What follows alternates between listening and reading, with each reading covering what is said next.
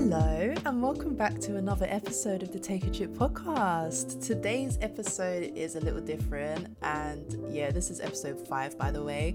I'm going to be speaking about the evaporating people in Japan. Yes, this is a massive hidden society in Japan, and I'm also going to be speaking about the huge industry created especially to help people completely disappear from their lives without a trace.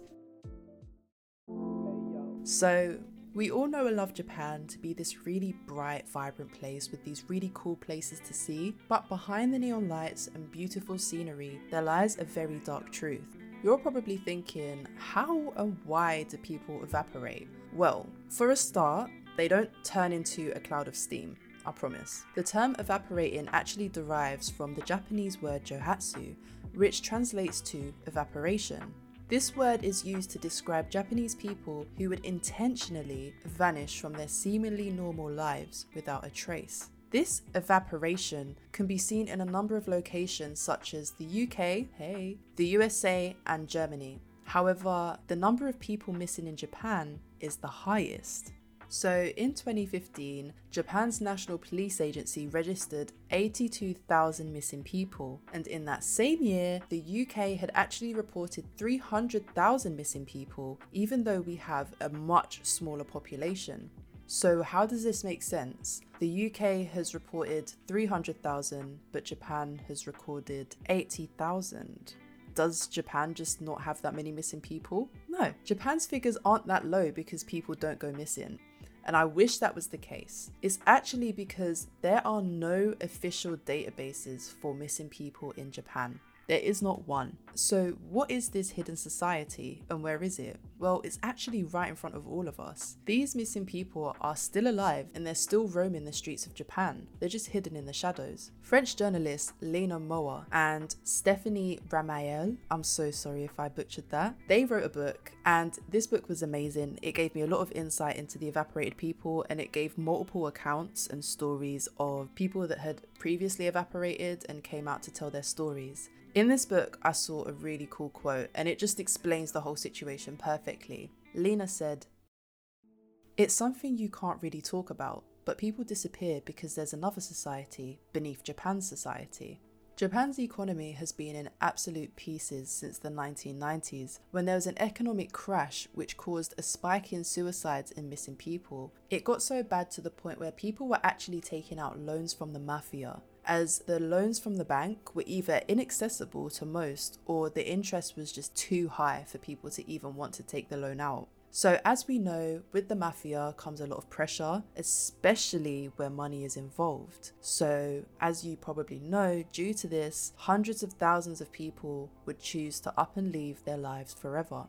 So, I'm going to list a couple of the most common reasons why these people would choose to evaporate depression, addiction, isolation, domestic abuse, gambling debt, religious cults, stalkers, job loss, and even failed exams. Now, I'm going to take you on a trip to the entire Johatsu situation and how it would go down. I'm going to talk about what people actually have to do in order to completely abandon their current lives and live in a new reality as a new person. So, I gathered as much information across the multiple stories told in the book The Vanished, written by those two French journalists, and here's what I got. First, you're probably going to be in a really dark place. You're going to be in a place where you're not happy with your current life and you want to change it. The Johatsu is a very taboo topic in Japan, along with other topics such as homelessness. But just because the Johatsu is a taboo topic, it doesn't mean that it's not heavily considered. So, to begin this whole process, you would have to contact the Yonigeya, which translates to fly by night shops. Yep, there's an entire industry catered to helping people disappear. And you contact the Yonigeya online via their websites or you just drop by in person. So, money wise, you're looking at around 50,000 to 300,000 yen to disappear. And that translates to around 450 to 2,600 US dollars. And that's just for their services. The cost will vary depending on the amount of possessions that you have, and also if kids are involved or if it's across a long distance. So, if you decide to take this offer and this route, the Yonigeya will often supply you with food, tickets, and transport to wherever you need to go to start your new life. They gather all your belongings into a van, and just like that, you vanish into thin air. Your family at home will not hear or see from you again, and you're going to enter a village where you can live with absolutely no ID. Obviously, because you can't have any ID, you're limited to working for yourself or working for cash in hand jobs to earn some more money you're literally hidden in plain sight. And a lot of the evaporated people will go to reside in a cheap hotel room, or others end up living on the street in derelict areas. See, the downfall with the hotel rooms is that it's actually a lot easier for you to be tracked because the police are aware that recently evaporated people will stay at very cheap, small hotels. So, also in Lena and Stephanie's book, they retold the story of a man called Hashi who decided to evaporate himself. And he had a very interesting ending to his story because he actually chose to return home. So, this chapter followed Hashi. He had evaporated for 26 years and he spoke about how everyone in his block of apartments were just suddenly evicted because the local government had decided to knock down his block of apartments and build some more bigger, fancy fancier, more modern flats in place of them. So Hashi was speaking about these men in suits that arrived and basically said, You better get out before it's too late. And Hashi felt like he had absolutely nowhere to go. He was living with his wife at the time, and his wife actually decided to go back to her parents' house to get away from this whole situation. Hashi just felt completely trapped. Um, financially, he wasn't doing so great. He didn't know whether he should sell the apartment or if he should just move out and find somewhere new. All of this stress just slowly led down to him writing a note and leaving it on the table for his wife to find. This note read, I feel guilty, I'm leaving. I'm sorry for putting you through this. Don't wait for me. I'll never forget you. And just like that, Hashi left with nothing other than a rucksack with a rope inside of it, and he headed towards the famous suicide forest. I think we can all kind of guess where he was about to go and what he was about to do, but on his walk, an old man actually found him passed out on the floor. And Hashi mentioned that the old man had brought him home to recover. This old man had fed him, had treated him, and Hashi said that he guessed that he wasn't the first person, you know, that the old man had found in the suicide forest in that state. He then gave Hashi some money, and Hashi boarded a train to Tokyo. When he reached the Tokyo station, he said that he walked out to find some quote, awkward guys in a van, motioning for me to come in. He entered the van, and before he knew it, he was labouring and living in a camp filled with other people who had also decided to evaporate. There were also police raids at these camps, but luckily for Hashi, he wasn't there during one of them, so he still remains a free man. But, like I said, at the end of Hashi's story, he decides to go back home. He visited his mother and father in law, or should I say ex mother and father in law, who were shocked to see him. He said that he was missing teeth and he just looked really dishevelled, and it was clear that he had just come off of the streets. He said that his ex mother and father in law didn't know how to react, and they were just exchanging these glances as if to say, Oh my god, he's not dead, he's right here in front of us. These people told Hashi that his wife had been looking for him for 10 years. She was hunting high and low for 10 years before she decided to pronounce him dead, which, by the way, you can pronounce someone dead in Japan after just seven years of them being missing. So, after he was pronounced dead, his wife had found love elsewhere and she ended up remarrying and settling down with multiple children.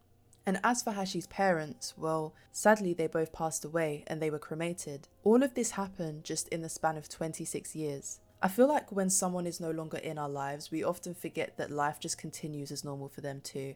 And Hashi was actually one of the very few people who decided to reach back to his old family. However, most people who choose to disappear remain hidden for the rest of their lives. It's literally as if Japan has a hidden civilization because they do. And I bet there's millions and millions of people on the streets living in the shadows who have evaporated. And it just seems almost impossible that in a busy place like Japan, you can just disappear like that. But it's not that hard, it's actually kind of easy. In the book, I also came across a really strange thing that people tend to do out there. So, well, at a lot of these Japanese Catholic weddings, a lot of people's family members have actually evaporated themselves.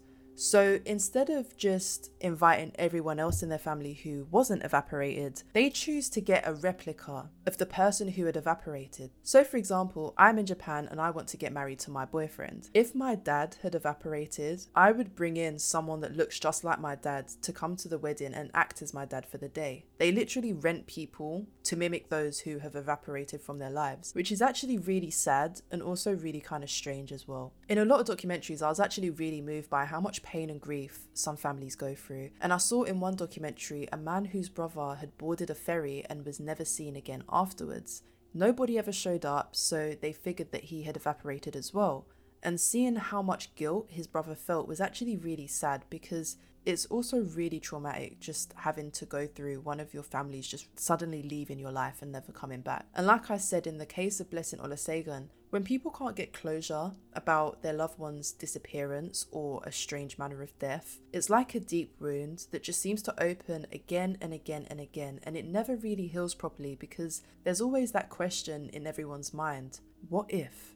I'm going to link the website of the Missing Persons Search Support Association down below. Now, this is a non-profit that actually helps families reconnect and at least locate where their loved ones are and find out if they're alive or not. They help the families through their grief, and honestly, they're just a really great bunch of people that are there to help. Now, there's another discussion about missing people that we haven't had yet, and that is the privacy laws and just generally the culture in Japan and how it impacts when someone goes missing. Now, we already mentioned before that there is no missing persons database in Japan. And you would think with somewhere where there's such a massive amount of suicides each year and missing people that they would at least have a database. But it's a little bit more complicated than that. Well, they actually have privacy laws that will protect what information you're actually able to hand out in public. So, for example, if I had a friend who had gone missing and I want to search around and figure out if people had seen them nearby, I would want to go out with a missing persons flyer, right? With a photo of them, their height, their hair color, what they look like, their name, where they lived. Well, you can't do that in Japan. The privacy laws make it really hard for you to distribute images and names and any personal information about someone. And if you actually go to someone and present this information, you can risk getting yourself in a lot of trouble. I feel like if someone intentionally goes missing, though, and they don't want to be found and they state that they don't want to be found, then you should definitely let them be, especially if they're safe and healthy. But on the other hand, I do worry a lot about the people who choose to not go missing. People who could have been abducted or kidnapped, and you know, no one is able to search for these people because of the privacy laws and just the general attitude towards the Johatsu situation. And it must be scary knowing that anything can happen to you on the streets of Japan, and if you go missing, no one's going to search for you because if there's no body found, they don't really see it as a cause for concern. And that side of the spectrum is really, really messed up. But, you know, each place on this planet has their own belief systems and laws, and it's really not my place to state if it's appropriate or not, because honestly, it's none of my business. But what I do know is that there are families who are grieving the loss of their loved ones, and they deserve answers. Like I said on the other end of the stick, people who are in abusive households or people whose lives are in danger would benefit a lot from this whole Privacy Act situation situation because it means that the person causing them harm or people causing them harm are not able to actually track them down to where they've relocated.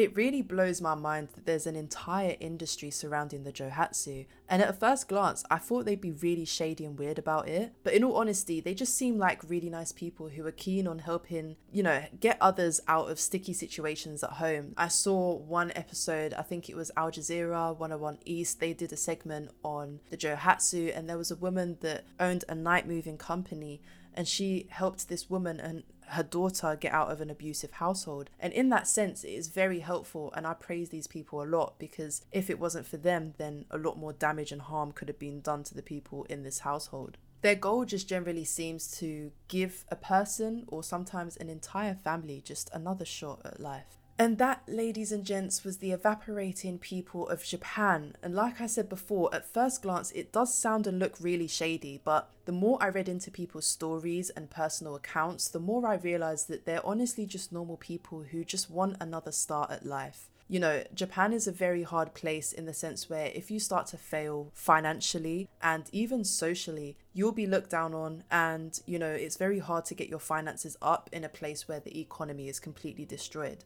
Honestly, it's saddening that people have reached that level in their life where they'd rather risk losing everything they know and love than continue to live with it.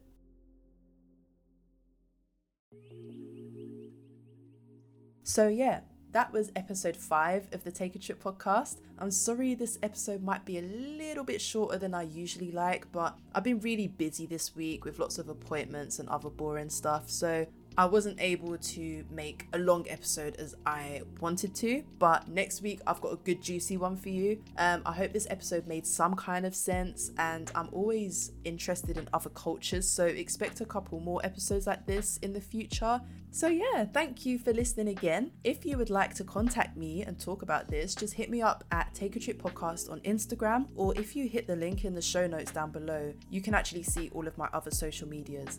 And I'm also very excited to tell you that there are visuals making their way to the Take a Trip podcast too. Yes, I'm going to be doing a nice little face reveal, and there's going to be a YouTube channel for the podcast too. So hopefully, on episode 10, there will be a nice little face reveal and you get the whole shebang. But just letting you know that's in the works and it's going to be here soon. So, like I said, if you could just follow me on whatever you're listening to me on right now, you'd be able to keep updated with when those visuals come out. And I'm telling you, it's going to bring a whole new level to this podcast. So, thank you for making it this far again. I am so grateful for all of the support. If you could drop me a little review on Apple Podcasts, that would be amazing. I would really appreciate that. It helps me reach a wider audience, as we know, and I love to scare people. I'll see you next week for another interesting case. And I think next week, this case is going to be a little bit longer, so make sure you keep your eyes peeled. Thank you for listening to the Take a Trip podcast. I'm your host, Leah, and I'll see you again soon.